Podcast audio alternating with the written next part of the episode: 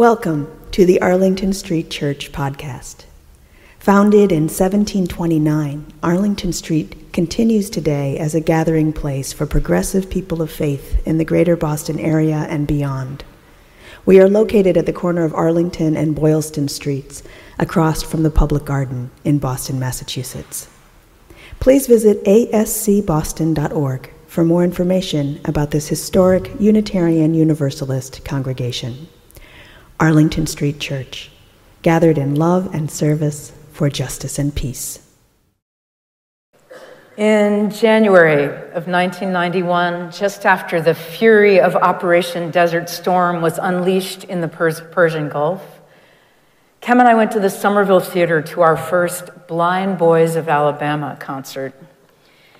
If we hadn't already bought tickets, I might have declined to be entertained. Gutted by the outbreak of war, I sat in the dark in despair. Toward the end of the first act, the blind boys sang Leaning on the Everlasting Arms, an old hymn published in 1887. It was new to me, but many of you were raised with it. What a fellowship, what a joy divine, leaning on the everlasting arms.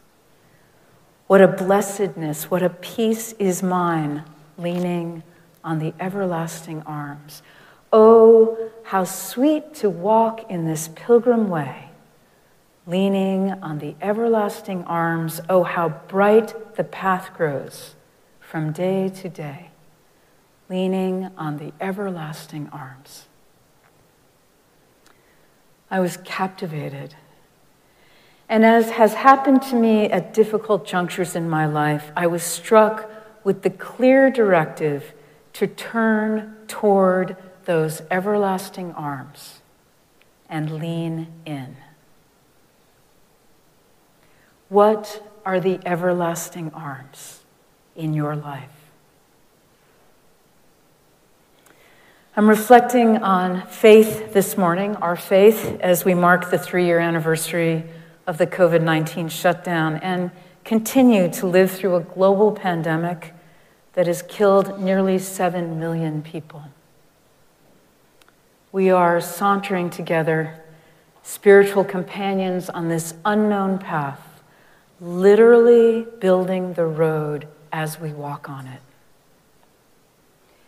Nikos Kazantzakis, the novelist best known for Zorba the Greek, also wrote a novel called St. Francis. In it, Francis asks the holy man, What is the path? The holy man replies, It's not a path, it's an abyss. Jump. I am compelled by a simple faith, simple but not easy, an uncomplicated, shining faith that asks a lot of us. This is Unitarian Universalism. That often tested belief in one another's inherent worth and dignity, and the conviction that we are all deeply interconnected. In Pali, the language of the Buddha, there is a word variously translated as confidence, trust, and faith. The word is saddha. And saddha literally means to place the heart upon. Faith, to place the heart upon. Over and over as we live into our faith, we are compelled to jump the question for each of us is upon what do we place our hearts? What are those everlasting arms? Buddhist teacher Sharon Salzberg writes Often it is the journey itself, not the destination, that is the real point of setting forth.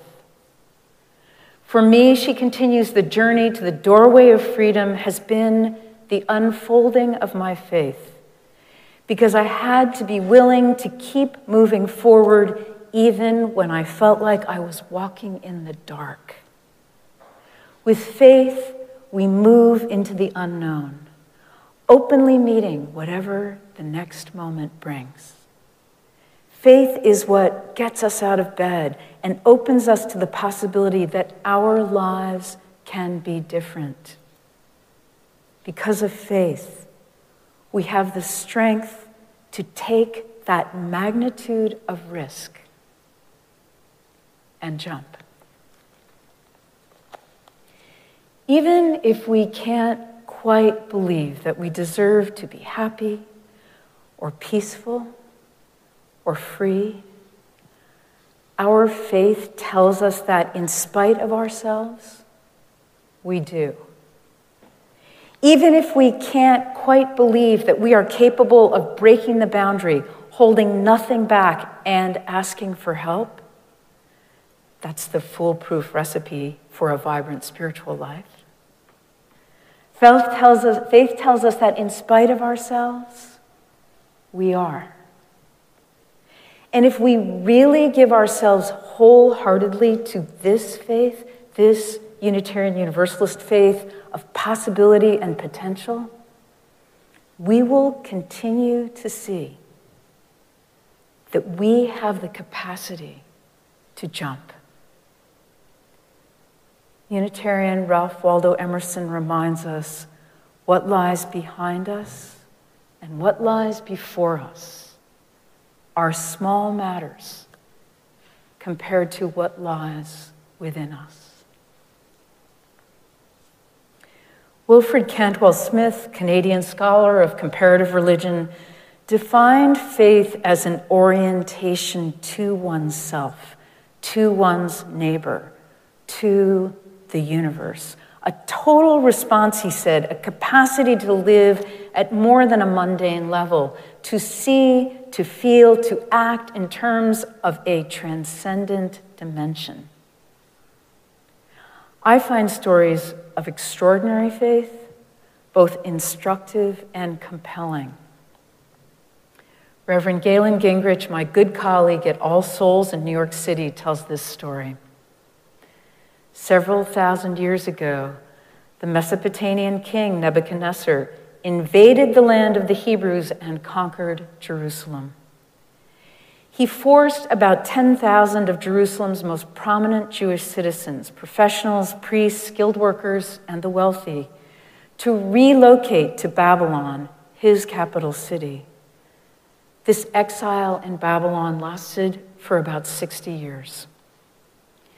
As the story is told in the Hebrew Bible, the identity of the Jewish people emerged from God's promise to protect the Jews and to use them for good in human history. The Babylonian exile called this promise into question, and thus the very self identity of the Jewish people. The Babylonian exile was a crucible of despair. The Jews in Palestine felt abandoned by their counterparts in Babylon. Those exiled in Babylon felt forsaken by God. This existential crisis eventually produced many of the Psalms in the Hebrew Bible, as well as the book of Job, which wrestles directly with the question of why bad things happen to good people. Over time, however, the Jews moved from understanding their exile in strictly political and geographic terms to understanding it theologically and personally. Instead of blaming only Nebuchadnezzar or God, they came to see their own shortcomings, the ways in which they had failed to remain faithful. Especially in the books of the Hebrew prophets Ezekiel and Isaiah, the focus is less on the judgment of others than on their own failure to uphold the ethical standards to which they were supposedly committed. The captivity of the Jews in Babylon eventually ended when the Babylonian Empire was overthrown by the Persian king Cyrus the Great. The Jews returned home to Jerusalem. But they came to understand that the blessings of freedom, both their political freedom and their spiritual freedom, required them to remember the lessons they had learned in Babylon, to remain true to their convictions and faithful to their calling. This is not merely a teaching tale, this is history. Each of us is called to lean into those everlasting arms, to place our hearts upon. Galen Guengerich writes The late 20th century theologian Paul Tillich observes that all of us have the experience of being divided within ourselves, estranged from our capacity for goodness, and isolated from the deepest needs of our spirit. He describes the courage to overcome this sense of estrangement and exile, to reunite ourselves with the fullness of our own spirits and the grace that lies in the world we inhabit as the innermost center of faith. Out of this courage, he says, our greatest strength emerges. Be courageous. Jump. In 1977, Dr. Richard Moss was a practicing physician on his day off, sitting in a cafe, sipping coffee, and reading a book, when he says, all at once, the words began to dance on the page.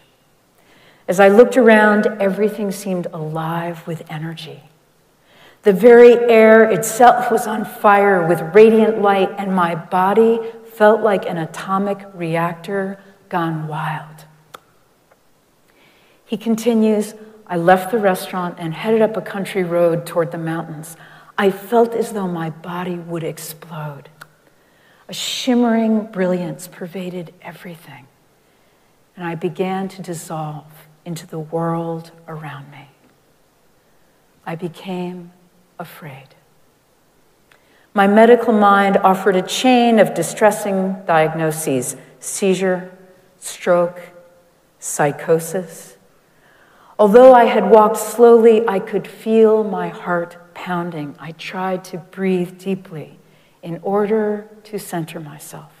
I told myself to let go, but then I began to dissolve even more, and the fear became overwhelming. Dr. Moss returned to the cafe where he was meeting a friend who's a therapist and asked her for help. She dismissed the idea of psychosis, took him home so he wouldn't be alone, and lit candles that burned day and night, surrounding him with the ambience of a ritual. For four or five days, Dr. Moss remained in a state of intense agitation and anxiety, making it almost impossible to sleep I was standing at the edge of an abyss, he says, afraid and unable to let go, yet too anguished to remain where I was. Finally, he arrived at a state of complete resignation. I had done everything I could think to do, he says. All that was left was acceptance. I vowed to myself that I would live one moment at a time. And even if I knew nothing but this misery, I would learn to be grateful. This is faith. The incontrovertible realization that something greater than we, loved ones, strangers, something on which to place our hearts, those everlasting arms. Something is there to catch us and hold us through the darkest night. After the experience subsided, in reflecting on it, Richard Moss believes he was breaking through to a higher level of consciousness and realizes that resisting that breakthrough only empowered his misery. The task, he says, is to know that even this is the very divine. There are many, many people who believe that the everlasting arms are those of that God who makes his blessing or exacts vengeance for reasons most often beyond our comprehension. I have heard it said that the pandemic is an expression of the wrath of God. But I need a better God than that. I need I want, I need a God of unconditional love, strength, and resilience. Over the past three years, there have been many times when my heart faltered. I was afraid. It is something to lead when you have no idea where you're going. What steadied me, what gave me courage and faith was you.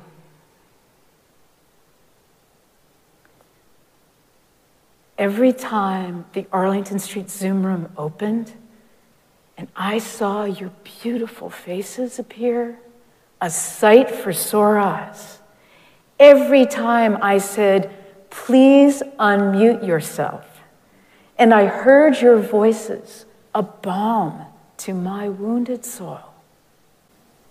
Every time we gathered, my faith was restored.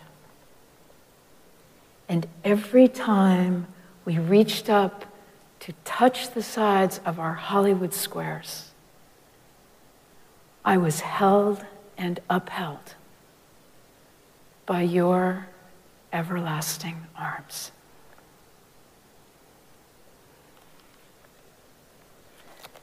Beloved spiritual companions, may we know deeply that even this is the very divine.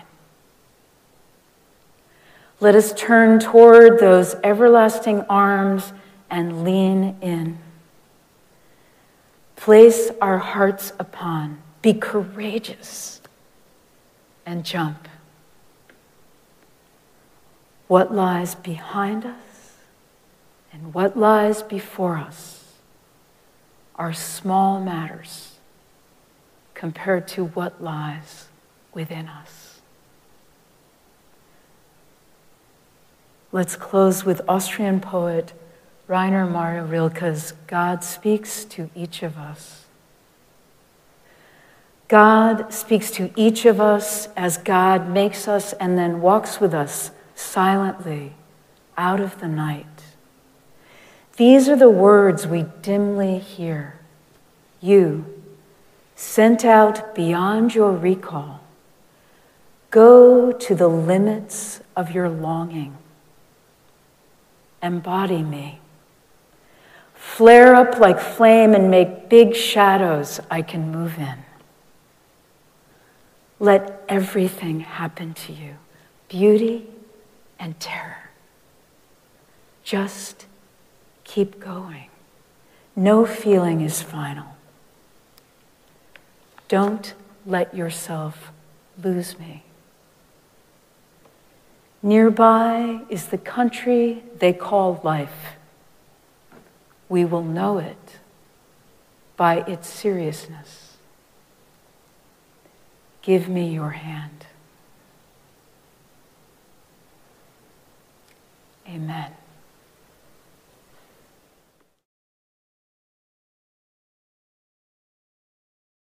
And now for our benediction, I invite you to put your hands over your heart in namaste. I bow to the divine in you. Let everything happen to you. Beauty and terror just keep going. No feeling is final. Don't let yourself lose me. Nearby is the country they call life. You will know it by its seriousness. Give me your hand. Let us keep this faith, beloveds, and pass it on. The service begins when the service ends. Bless your hearts. I love you. Amen.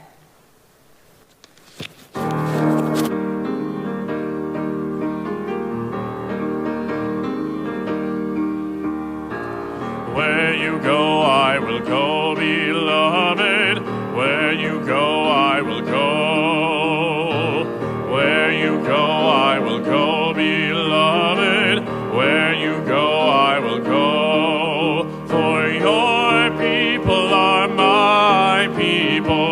Your people are mine. Your people are my people. Your divine, my divine. Where you go, I will go, beloved. Where you go, I will go. Where you go, I will go, beloved. Where you go, I will go.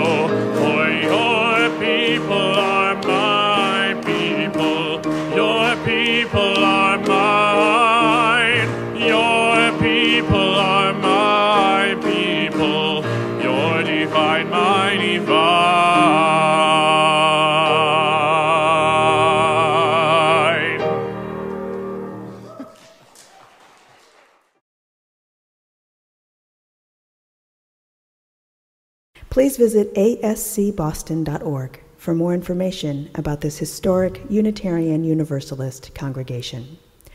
Arlington Street Church, gathered in love and service for justice and peace.